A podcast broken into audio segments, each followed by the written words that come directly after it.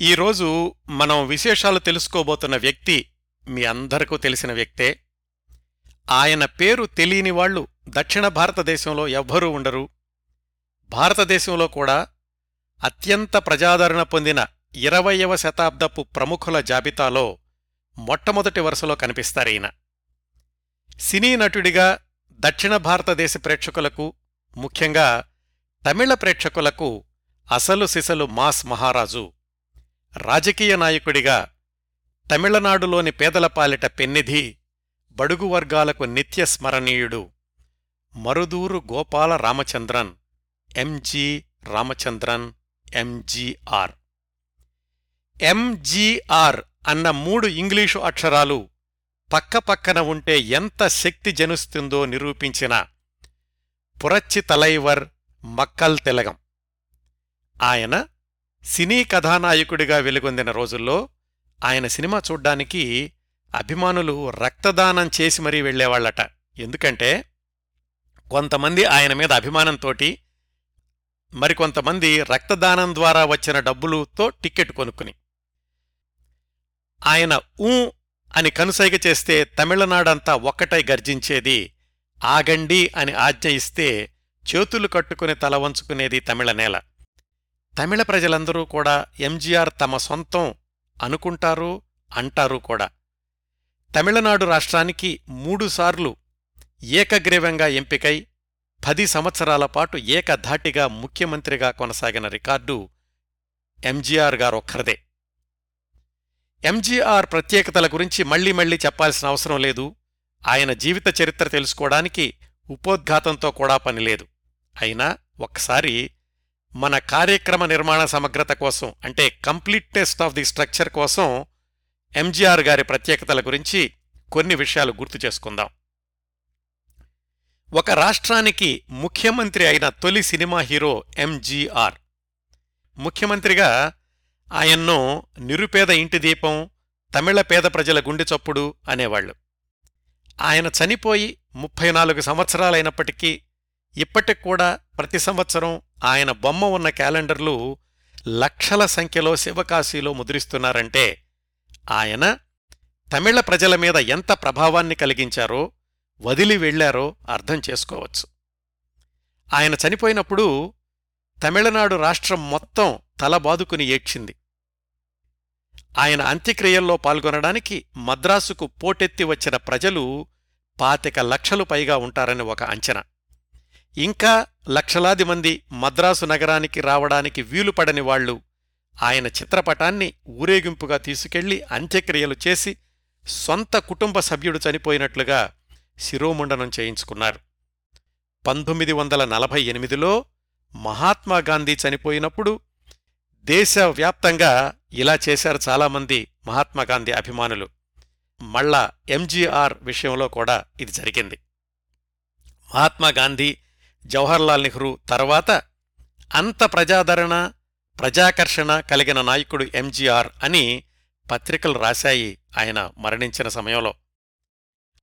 అన్నింటికీ మించి హర్షణీయం సమర్థనీయం కాని విషయం అయినప్పటికీ ఆయన మరణవార్త విని తమిళనాడు రాష్ట్ర వ్యాప్తంగా ముప్పై మంది పైగా అభిమానులు ఆత్మాహుతి చేసుకున్నారు వందలాది మంది ఆసుపత్రి పాలయ్యారు. భరత్ భారతరత్న ఇలాంటి పురస్కారాలు ఎంజీఆర్ గారికి తప్పనిసరిగా అదనపు అలంకారాలే. కాని ఆయన అందుకున్న అసలు సిసలు పురస్కారం తమిళ పేద ప్రజల గుండెల్లో గూడు కట్టుకునే శాశ్వత నివాసం కల్పించుకోవడం. ఒక స్థానిక పార్టీ నాయకుడు మరణించినప్పుడు జాతీయ స్థాయిలో సంతాప దినంగా ప్రకటించడం అనేది ఒక్క ఎంజీఆర్ గారి విషయంలోనే జరిగిందని విశ్లేషకుల అంచనా. ఇంత శక్తివంతమైన నాయకుడిగా ఎదగడానికి వెనకాల ముప్పై ఏళ్ళ సినీ హీరో చరిత్ర ఉంది ఎంజీఆర్ గారికి. పంతొమ్మిది వందల యాభై నుంచి పంతొమ్మిది వందల డెబ్బై ఏడు వరకు ఎంజీఆర్ తిరుగులేని హీరో. సినిమా జయాపజయాలు ఎలా ఉన్నప్పటికీ ఆయన హీరో ఇమేజ్ మాత్రం చెక్కు చెదరకుండా కొనసాగింది ఆ మూడు దశాబ్దాలు కూడా. ఆయన కెరీర్లో నూట ముప్పై మూడు సినిమాల్లో నటిస్తే సుమారుగా నూట పదకొండు సినిమాల్లో ఆయనే ప్రధాన హీరో. శివాజీ గణేశంతో కలిసి ఒక సినిమాలోనూ అలాగే జెమినీ గణేశంతో కలిసి మరొక సినిమాలోనూ తప్ప మిగతా సినిమాలన్నింటిలో కూడా ఎంజీఆర్ ఒక్కడే హీరో తిరుగులేని హీరో లోకం చుట్టిన వీరుడు. ఇదంతా ఎంజీఆర్ గారి గురించి అందరికీ తెలిసిన వెలుగు జిలుగుల సినిమాలోకం అలాగే ఆయన ప్రభ జ్వాజ్విలేయమానంగా వెలిగిన రాజకీయ రంగం. అయితే ఆయన గురించి ఎక్కువ మందికి తెలియని ఇంకో జీవితపు కోణం ఉంది. అదేంటంటే చిన్నతనంలో ఆయన అనుభవించిన దుర్భరమైన పేదరికం. పదకొండు సంవత్సరాల పాటు సినీ రంగంలో నిలదొక్కుకోవడానికి ఆయన చేసిన ప్రయత్నాలు తల వంచిన అవమానాలు వీటి గురించి ఎక్కువ మందికి వివరాలు తెలుసుండకపోవచ్చు. ఎంజీఆర్ గారి జీవితాన్ని విహంగ వీక్షణంలాగా గమనిస్తే రెండున్నర సంవత్సరాల వయసులోనే తండ్రిని పోగొట్టుకున్నారు. ఆయనకు ఊహ తెలిసిన దగ్గర్నుంచి తల్లి తండ్రి గురువు దైవం అన్నీ అమ్మే. కేవలం మూడవ తరగతి వరకు మాత్రమే చదువుకున్నారు. ఎనిమిది సంవత్సరాల వయసులోనే కేవలం రెండు పూటల తిండి తినడం కోసం సరైన బట్టల కోసం నాటకాల్లో వేషాలేయడం ప్రారంభించారు తనకంటే ఆరేళ్ళు పెద్దవాడైన అన్నయ్యతో కలిసి. పదేళ్ళపాటు అంటే ఆయనకు పంతొమ్మిది సంవత్సరాల వయసు వచ్చే వరకు నాటక సమాజంలో కూడా వివిధ చేదు అనుభవాలని వివక్షతను చవిచూశారు. పంతొమ్మిది వందల ముప్పై ఆరులో తన పంతొమ్మిది సంవత్సరాల వయసులో ఏమాత్రం ప్రాధాన్యత లేని అతి చిన్న పాత్రతో సినీరంగ ప్రవేశం చేశారు ఎంజీఆర్. ఆ తర్వాత పంతొమ్మిది వందల నలభై ఏడు వరకు అంటే మరొక పదకొండు సంవత్సరాల పాటు దాదాపుగా ఇరవై సినిమాల్లో చిన్న చిన్న వేషాలేశారు. ఆ రోజుల్లో కూడా ఏదైనా సినిమాలో చిన్న వేషం దొరికితే రెండు మూడు నెలలు గడిచేది. మళ్ళీ వేషం కోసం వెతుక్కుంటే తప్ప పూట గడవని పరిస్థితి. అదే సంవత్సరాల్లో ఆయన వ్యక్తిగత జీవితం చూసుకుంటే ఇరవై మూడేళ్ళ వయసులో తల్లి ఓ అమ్మాయిని చూపించి ఈమెను పెళ్ళి చేసుకోరా? అంటే తల్లి మాట శిరసావహించాడు రెండేళ్ళకే అనారోగ్యంతో ఆ భార్య చనిపోతే మళ్ళీ తల్లే ద్వితీయ వివాహం చేస్తానంటే అలాగే అమ్మా అన్నారు. ఆ వివాహం కూడా అయిన కొద్ది సంవత్సరాలకే రెండో భార్యకు కూడా క్షయవ్యాధి అని తెలిస్తే సరైన వైద్యం కూడా చేయించలేని ఆర్థిక ఇబ్బందులతో కుమిలిపోయారు చాలా సంవత్సరాలు. తను హీరోగా మొదలైన ఒకటి రెండు సినిమాలు మొదట్లోనే ఆగిపోయాయి. ఇంకేం పనిచేయడానికి చేతకాదు కాబట్టి సినిమా రంగాన్ని నమ్ముకున్నారు. తన ముప్పై సంవత్సరాల వయసులో అంటే పంతొమ్మిది వందల నలభై ఏడులో హీరోగా నటించిన మొదటి చిత్రం విజయవంతమైనప్పటికి కూడా మరొక మూడు సంవత్సరాల పాటు సహాయ పాత్రలు సహ కథానాయకుడి పాత్రలతోనే సరిపుచ్చుకున్నారు. పంతొమ్మిది వందల యాభైలో మొదలైందండి ఎంజీఆర్ గారి చలనచిత్ర జీవిత జైత్ర యాత్ర. అప్పట్నుంచి ఆయన సినీ రంగం నుంచి నిష్క్రమించే పంతొమ్మిది వందల డెబ్బై ఏడు దాకా వెనక్కి తిరిగి చూసుకునే అవసరం రాలేదు. మధ్యలో పంతొమ్మిది వందల అరవై ఏడులో మృత్యువు అంచుల దాకా వెళ్ళి వచ్చారు. రంగస్థలం మీద తనకు గురువు అని భావించిన తనకంటే పదేళ్ళు పెద్దవాడైన ఎంఆర్ రాధ ఆయన పాయింట్ బ్లాంక్లో రివాల్వర్ పేలిస్తే గొంతులో దిగబడింది బుల్లెట్. కొన్నాళ్ళు మాట్లాడలేని పరిస్థితి మృత్యుంజయుడై మళ్ళీ విజృంభించారు. ఎంతో సంపాదించారు అంతా దానం చేశారు. సంతానం లేని తనకు తమిళనాడు పేదలే సంతానం అనుకున్నారు. రాజకీయాల్లో ప్రవేశించిన పదిహేను సంవత్సరాల దాకా పదవి అనేది అస్సలు ఆశించలేదు. పంతొమ్మిది వందల డెబ్బై ఏడులో ముఖ్యమంత్రి అయ్యాక మరో చరిత్ర సృష్టించారు ఎంజీఆర్. ఇదంతా కేవలం విహంగ వీక్షణం అండి నేను చెప్పింది. ఒక్క మాటలో చెప్పాలంటే ఎంజీఆర్ గారిది ర్యాగ్స్ టు రిచెస్ స్టోరీ ఎంత ఎదిగినా తాను నడిచి వచ్చిన దారుల్ని మర్చిపోలేదాయన సందర్భం వచ్చినప్పుడు ఏమాత్రం భేషజం లేకుండా బహిరంగ సభల్లో సైతం తన పేదరికం గురించి ప్రస్తావిస్తూ ఉండేవాళ్ళు నేను విద్యావేత్తను కాదు ఆర్థిక శాస్త్రవేత్తను అసలే కాదు కాని ఆకలి బాధలు నాకు తెలుసు దారిద్ర్యాన్ని ప్రత్యక్షంగా అనుభవించాను.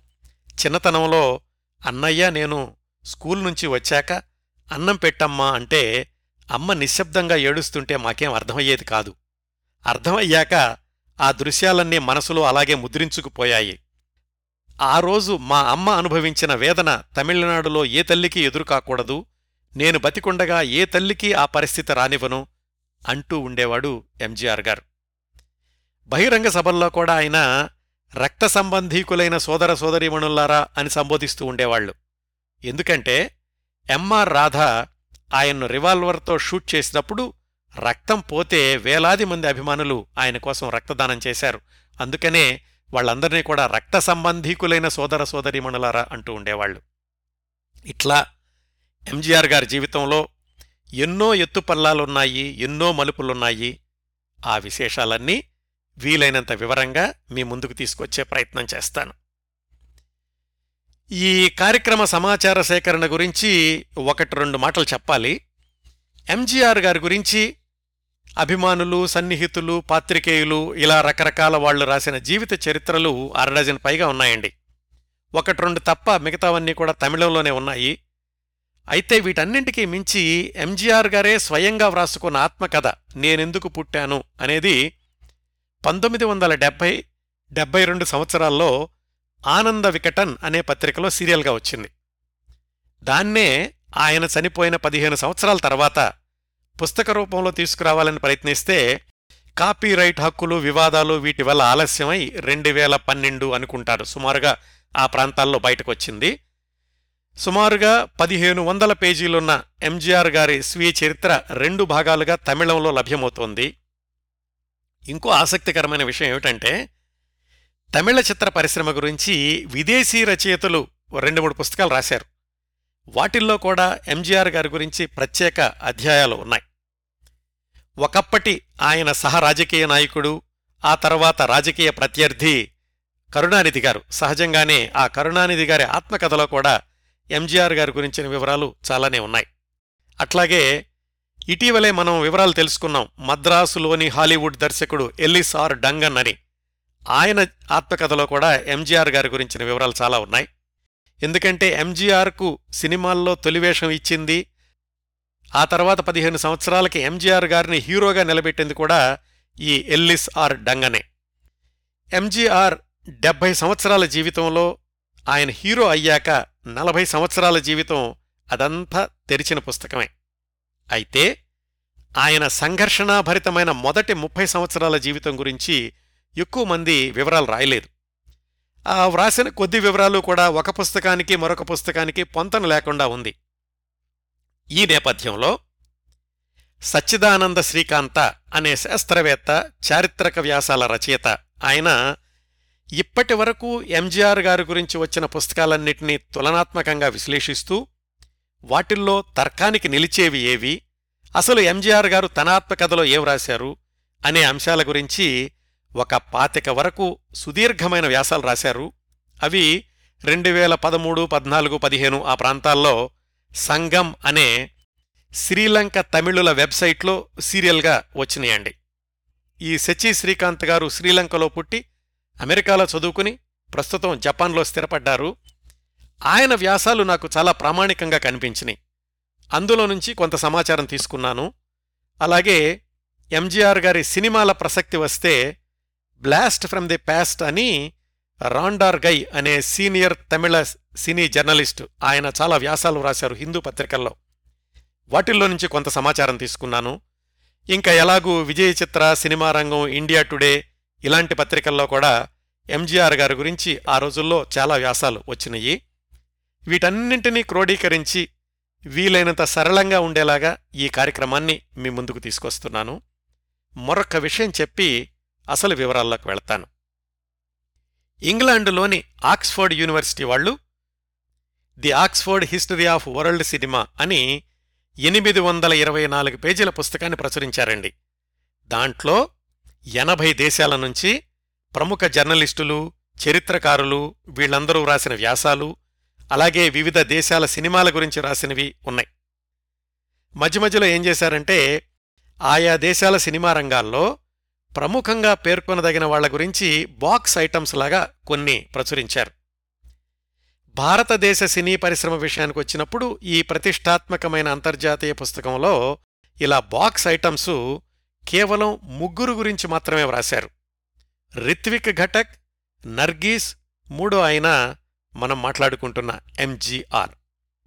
ప్రాంతీయ భాషానటుడే కావచ్చు కానీ ప్రపంచ సినిమా చరిత్రలో పేర్కొనదగిన ప్రత్యేకత ఎంజీఆర్ గారిది అని సినీ సమీక్షకులు పేర్కొన్నారు. అదండి ఎంజీఆర్ గారు సృష్టించిన చరిత్రకు ఒక చిన్న ఉదాహరణ. ఇప్పుడు ఎంజీఆర్ గారి జీవిత విశేషాల్లోకి వెళదాం. చాలామంది ఎంజీఆర్ గారి గురించి వ్రాస్తూ శ్రీలంకలో పుట్టిన కేరళకు చెందిన మలయాళి తమిళనాడు చిత్ర పరిశ్రమను రాష్ట్ర రాజకీయాలను శాసించారు అంటుంటారు.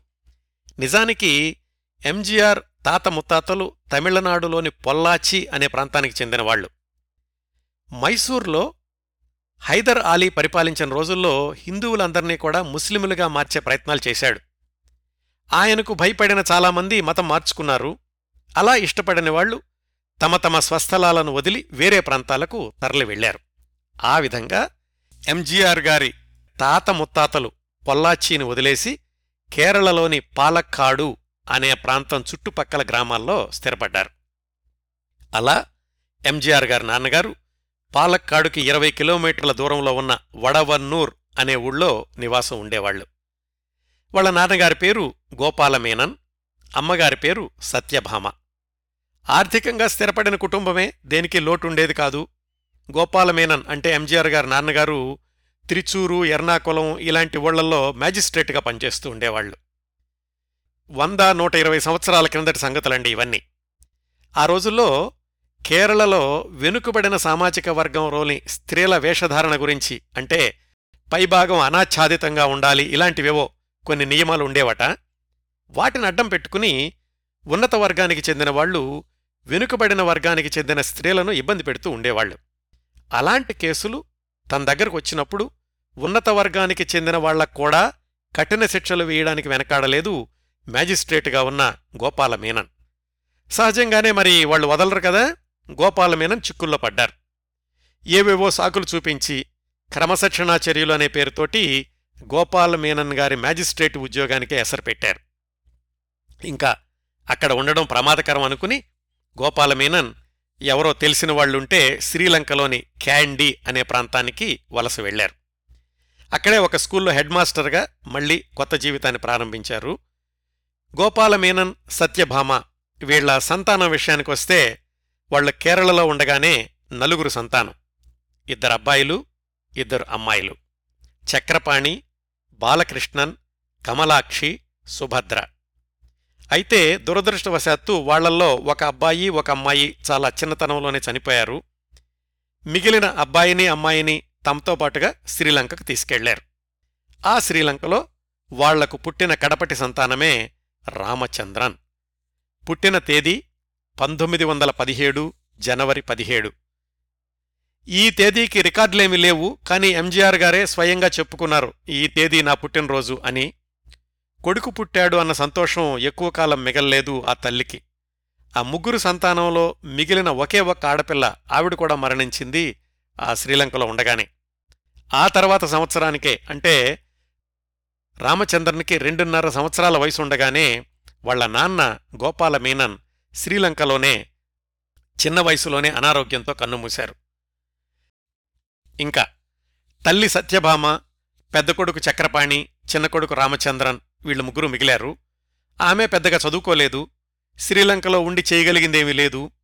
తొమ్మిదేళ్ళు మూడేళ్ళు వయసున్న పిల్లలిద్దరిని తీసుకుని వెనక్కి అంటే కేరళలోని వడవన్నూర్ వచ్చేశారు సత్యభామ. అక్కడ బంధువులెవరూ వీళ్ళని ఆదుకోవడానికి ముందుకు రాలేదు. తప్పనిసరి పరిస్థితుల్లో కుంభకోణంలో వాళ్ళ అన్నయ్య నారాయణన్ ఆయన దగ్గరికెళ్ళారు. సత్యభామ ఆయన కూడా పెద్దగా ఉన్నవాడేమి కాదు. ఏవో నాటకాల్లో వేషాలేసుకుంటూ తన కుటుంబాన్ని పోషించడానికే నానా ఇబ్బందులు పడుతున్నాడు ఆ నారాయణన్ సత్యభామ వాళ్ళ అన్నయ్య గారు. అన్నకి భారం కావడం ఇష్టం లేక సత్యభామ చుట్టుపక్కల ఇళ్ళల్లో పని మనిషిగా పనిచేస్తూ వచ్చిన చిన్న సంపాదనతోనే పిల్లలిద్దరిని చదివించడం మొదలుపెట్టారు. ఆ రోజుల్లోనే ఒక్కొక్కసారి పిల్లలిద్దరూ స్కూల్ నుంచి వచ్చి అన్నం పెట్టమని అడిగితే సమాధానం చెప్పలేక తనలో తానే కుమిలిపోతూ ఉండేదా తల్లి. నాలుగైదేళ్ళు గడిచాయి. వేసుకోవడానికి సరైన దుస్తులు కూడా ఉండేవి కావు. తిండి ఒక పూట ఉంటే ఇంకో పూట ఉండేది కాదు. రామచంద్రన్ మూడో తరగతిలోకి చక్రపాణి ఎనిమిదో తరగతిలోకి వచ్చారు. ఒకరోజు వాళ్ళ అన్నయ్యతో చెప్పింది సత్యభామ. ఇంక పిల్లల్ని చదివించే పరిస్థితి లేదన్నయ్య నువ్వే ఏదైనా సహాయం చేయాలి అని. ఆయనేమన్నాడంటే నా సంగతి చూస్తున్నావు కదమ్మా నేనే ఇబ్బందుల్లో ఉన్నాను ఒక సహాయం అయితే చేస్తాను పిల్లలిద్దరినీ నాకు తెలిసిన నాటకాల కంపెనీలో చేర్పిస్తాను వాళ్ళు తిండి పెట్టి బట్టలిచ్చి వారానికి నాలుగణాలు ఇస్తారు సరేనా? అని అడిగాడు. చేసేదేమి లేక సరే అంది తల్లి సత్యభామ. తరువాతి దశాబ్దాల్లో ది గ్రేట్ ఎంజీఆర్ అలా తన ఎనిమిది సంవత్సరాల వయసులో అన్నయ్య చక్రపాణితో కలిసి సంచార నాటక సమాజంలో చేరాడు. ఆ రోజుల్లో అంటే పంతొమ్మిది వందల ఇరవై ఐదు ప్రాంతాల్లో తమిళ ప్రాంతంలో దాదాపు మూడు వందల వరకు నాటక సమాజాలు ఉండేవండి. అప్పటికింకా టాకీ సినిమాలు రాలేదు మూకీ సినిమాలు కూడా తక్కువగానే ఉండేవి. ప్రజలకు ఉన్న కాలక్షేపం ఏంటంటే జానపద కళలు ఇదిగో ఇలా రంగస్థల నాటకాలు. అట్లా ఎంజీఆర్ వాళ్ళన్నయ్య చక్రపాణి చేరినటువంటి నాటక సమాజం పేరు Madurai original boys. MOB company. MOBC అని కూడా అంటూ ఉండేవాళ్ళు మధురై ఒరిజినల్ బాయస్ కంపెనీ. ఈ కంపెనీ యజమాని పేరు సచ్చిదానందం పెళ్ళై. ఆయన ఏం చేసేవాడంటే అవసరాన్ని బట్టి వివిధ రచయితల్ని దర్శకుల్ని చేర్చుకుని నటీనటులతో కాంట్రాక్టులు రాయించుకుని ఊరూరు తిరిగి నాటకాలు వేయిస్తూ ఉండేవాడు ఆ సచ్చిదానందం పెళ్ళై. టిక్కెట్ల అమ్మకంతో వచ్చిన వసూళ్ళలోనే ఖర్చులు పోవడం ఈ నటీనటుల జీతాలు ఇవన్నీ కూడా చూసుకుంటూ ఉండేవాడు. రామచంద్రన్ అంటే ఎంజీఆర్ ఆ కంపెనీలో చేరేటప్పటికి వయసులో చాలా చిన్నవాడు కాబట్టి మొదట్లో అంత ప్రాధాన్యత ఉన్న వేషాలు ఇచ్చేవాళ్ళు కాదు. మనిషి పెద్ద పర్సనాలిటీ ఏం కాదు. కాకపోతే ముఖవర్చస్సు చూడగానే ఆకట్టుకునే అందం చిన్నప్పటినుంచి చురుకుదనం ఇవన్నీ కూడా ఎంజీఆర్ సొంతం. ఆ రోజుల్లో నాటకాలంటే ఫైట్లు డాన్సులు ఇవి కూడా ఉండేవి.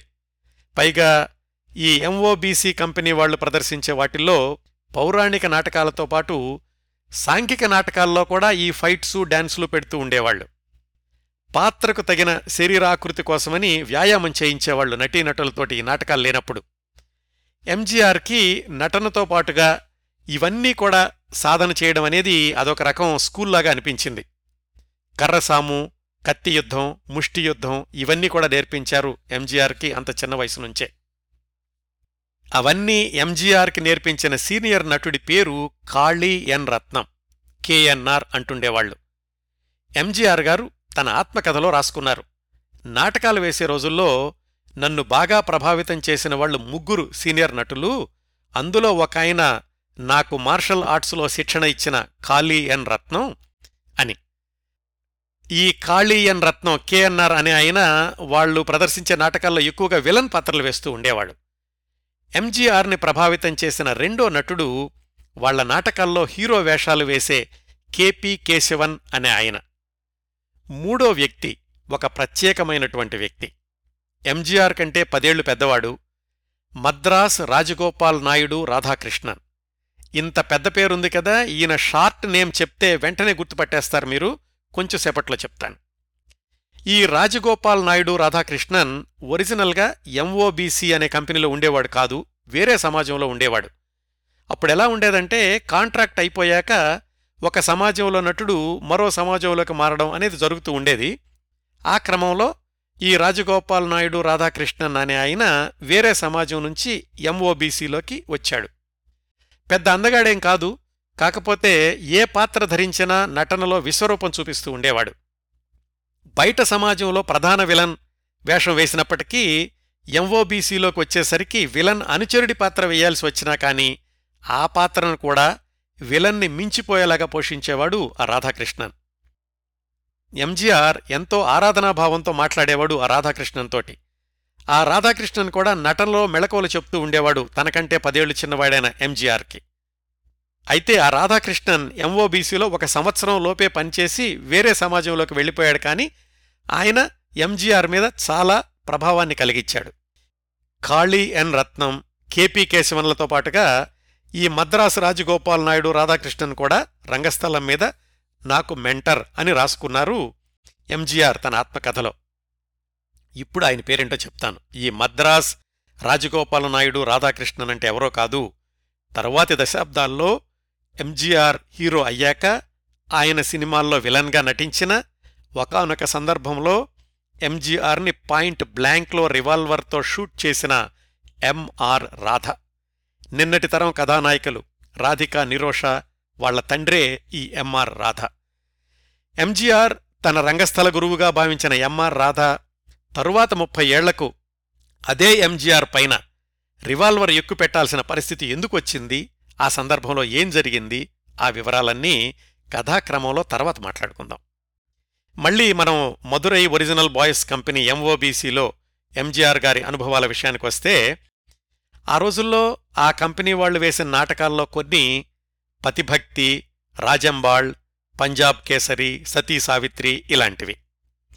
అవి స్వాతంత్రోద్యమం రోజులు కాబట్టి సాంఘిక నాటకాల్లో కూడా ఆ ఉద్యమం గురించినటువంటి భావాలు ఆశయాలు ఇలాంటివన్నీ ఉంటూ ఉండేవి.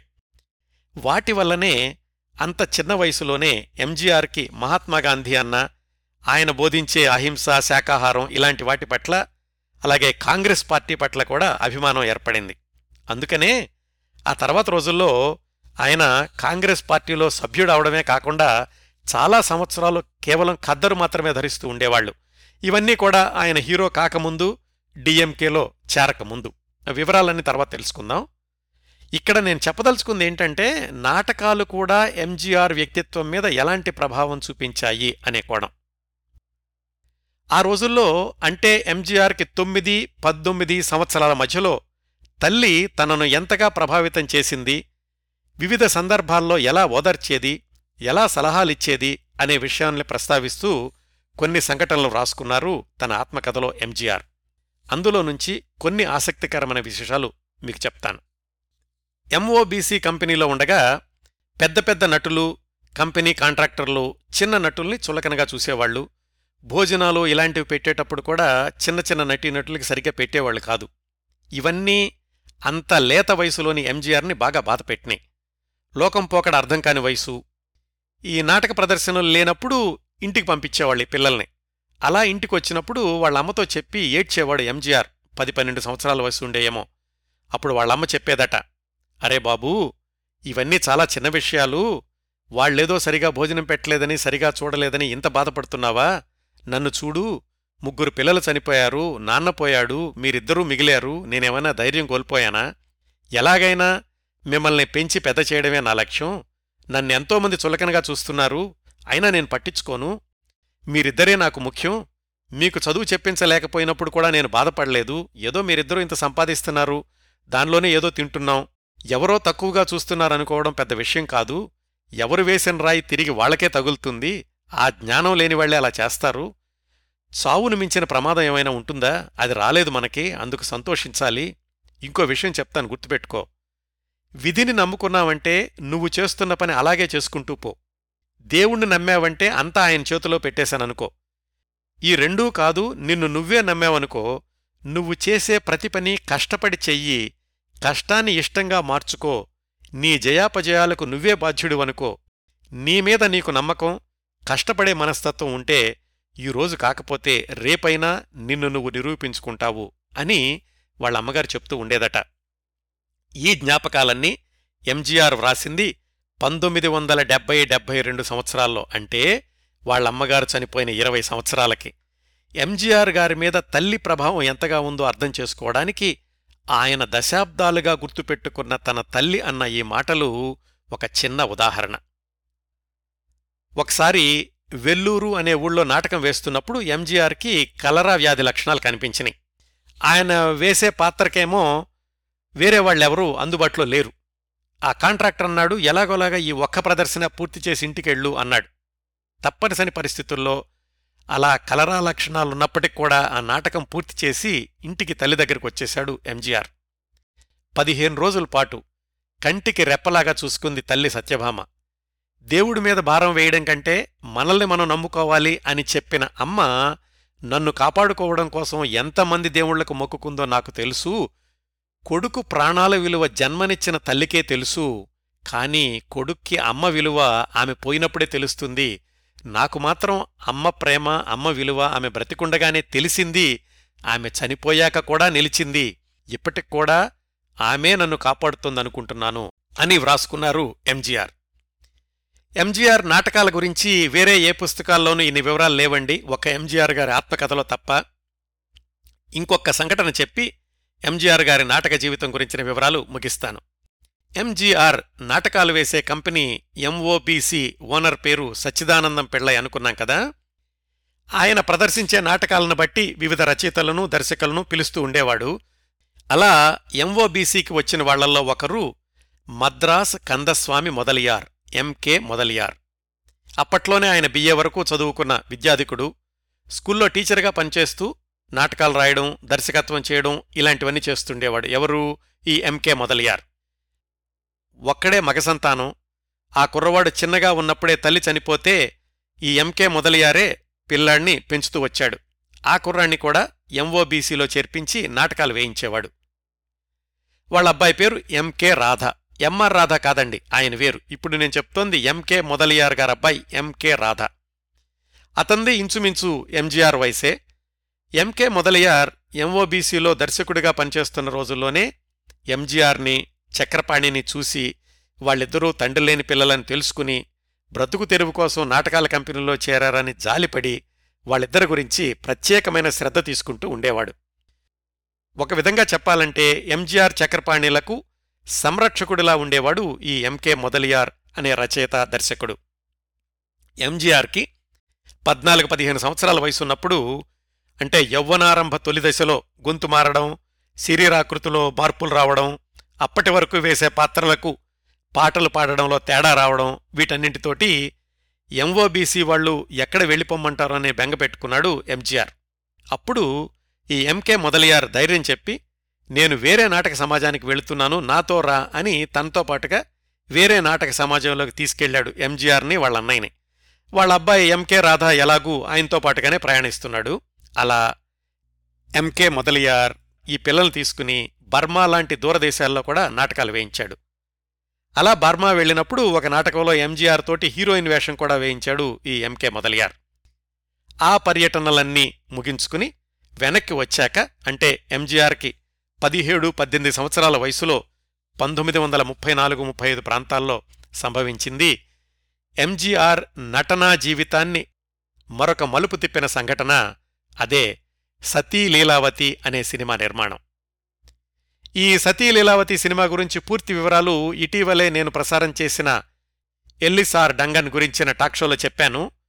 యూట్యూబ్లో Kiran Prabha space dungan D U N G A N అని సెర్చ్ చేసి ఆ కార్యక్రమం వినవచ్చు.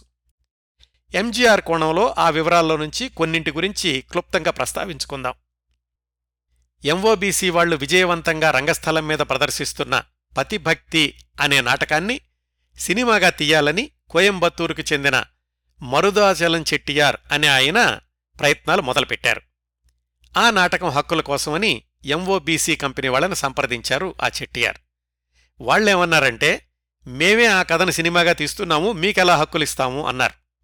అప్పుడు అంతకుముందు ఎంఓబీసీతో కలిసి పనిచేసిన రచయిత ఎంకే మొదలియార్ ఉన్నారు కదా ఆయన్ని సంప్రదించాడు ఈ చెట్టియార్. ఆ ఎంకే మొదలియార్ చెప్పారు వాళ్ళు కథ ఇవ్వకపోయినా పర్వాలేదు ఇటీవలనే ఆనంద వికటన్ అనే పత్రికలో ఒక సీరియల్ వచ్చింది. ఆ కథ కూడా ఇంచుమించు ఇలాగే ఉంటుంది. దాని హక్కులు తీసుకుందాము అన్నారు. ఆ సీరియల్ రాసింది ఎస్ఎస్ వాసన్ తర్వాత రోజుల్లో జెమినీ వాసన్. ఈ విషయం తెలుసుకున్న ఎంఓబీసీ వాళ్ళు మా కథ కాపీ కొడుతున్నారు అని కోర్టుకెళ్ళారు అయితే వాద ప్రతివాదనలు విన్న తర్వాత కోర్టు వాళ్ళు ఏం చెప్పారంటే వీళ్ళిద్దరూ కూడా ఒక ఇంగ్లీష్ నవల్ని కాపీ కొట్టారు కాబట్టి ఈ కేసుని కొట్టేస్తున్నాము అన్నారు. అలా ఇంచుమించు ఒకే కథాంశంతోటి పతిభక్తి సతీ లీలావతి సినిమాలు మొదలైనయి పంతొమ్మిది వందల ముప్పై ఐదు ప్రాంతాల్లో. ఎవ్ఓబీసీలో పనిచేసిన వాళ్ళలో కొంతమంది వాళ్ళే తీస్తున్న పతిభక్తి అనే సినిమాకి ఎంపికయ్యారు. ఎంకే మొదలియార్తో వచ్చిన వాళ్ళు ఈ సతీలీలావతిలో నటించడానికి ఎంపికయ్యారు. ఎందుకంటే సతీలీలావతికి స్క్రిప్ట్ రాసిందంతా కూడా ఈ ఎంకే మొదలియార్.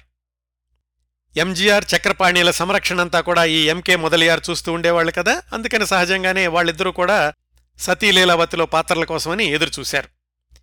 ఈ సతీలీలావతిలో కథానాయకుడు రచయిత ఎంకే మొదలియార్ గారు అబ్బాయి ఎంజీఆర్తో కలిసి నాటకాల్లో నటించిన ఎంకే రాధ అనే ఆయన.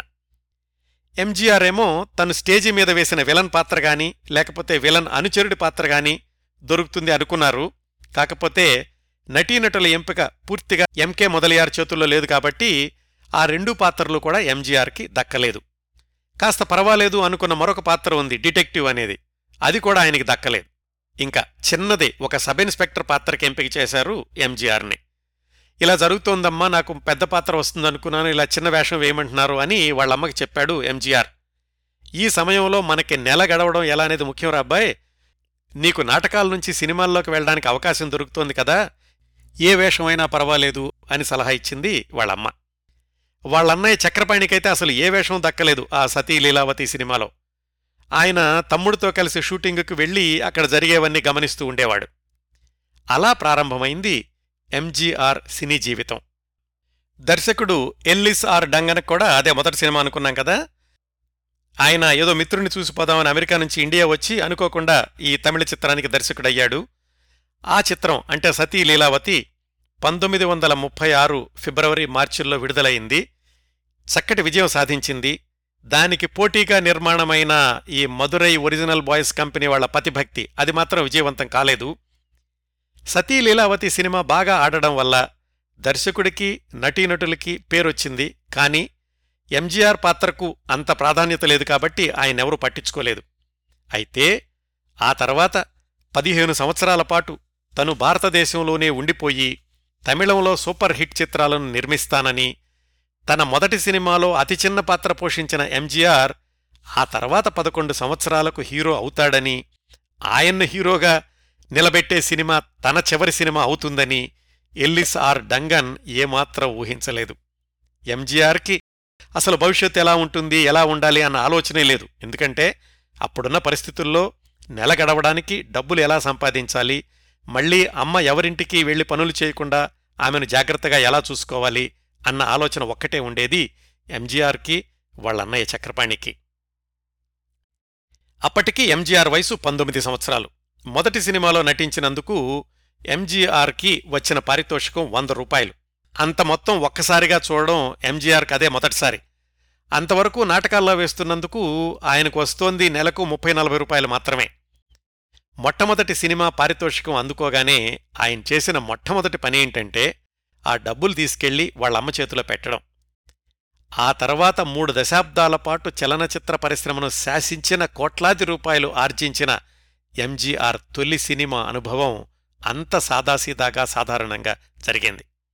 ఆ సినిమా అవగానే మళ్ళీ ఏ నాటకం కాంట్రాక్ట్ దొరుకుతుందా లేకపోతే ఏ సినిమాలో అవకాశం వస్తుందా అని అన్వేషించే క్రమంలో అదృష్టవశాత్తు మళ్ళీ ఈ ఎల్లిస్ ఆర్ డంగనే పిలిచి వేషం ఇచ్చాడు.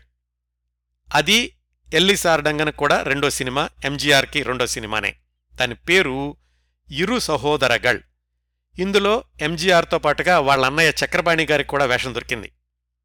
రెండూ చిన్న పాత్రలే. చక్రపాణి సబ్ ఇన్స్పెక్టర్ అయితే ఎంజీఆర్ కానిస్టేబుల్. ఈ సినిమాలో ఎంజీఆర్ గారి పేరు జి రామచంద్రన్ అని ఉంటుంది. ఆ మొట్టమొదటి సినిమాలో అయితే అసలు టైటిల్స్లో ఆయన పేరు కూడా ఉండేది కాదు. ఈ సినిమాలో హీరో రంగస్థలం మీద ఎంజీఆర్ గురువుగా భావించిన కెపి కేశవన్. పంతొమ్మిది వందల ముప్పై ఆరు చివర్లో విడుదలైన ఈ ఇరు సహోదరగళ్. అది కూడా ప్రేక్షకాదరణ బాగా పొందింది. దర్శకుడిగా ఎల్లిసార్ డంగాన్ని వెనక్కి తిరిగి చూసుకునే అవసరం రాలేదు. ఎంజీఆర్ చక్రపాణీలు మాత్రం మామూలే. మళ్ళీ ఎక్కడ వేషాలు దొరుకుతాయా అని ఎక్కే గుమ్మం దిగే గుమ్మం పరిస్థితి.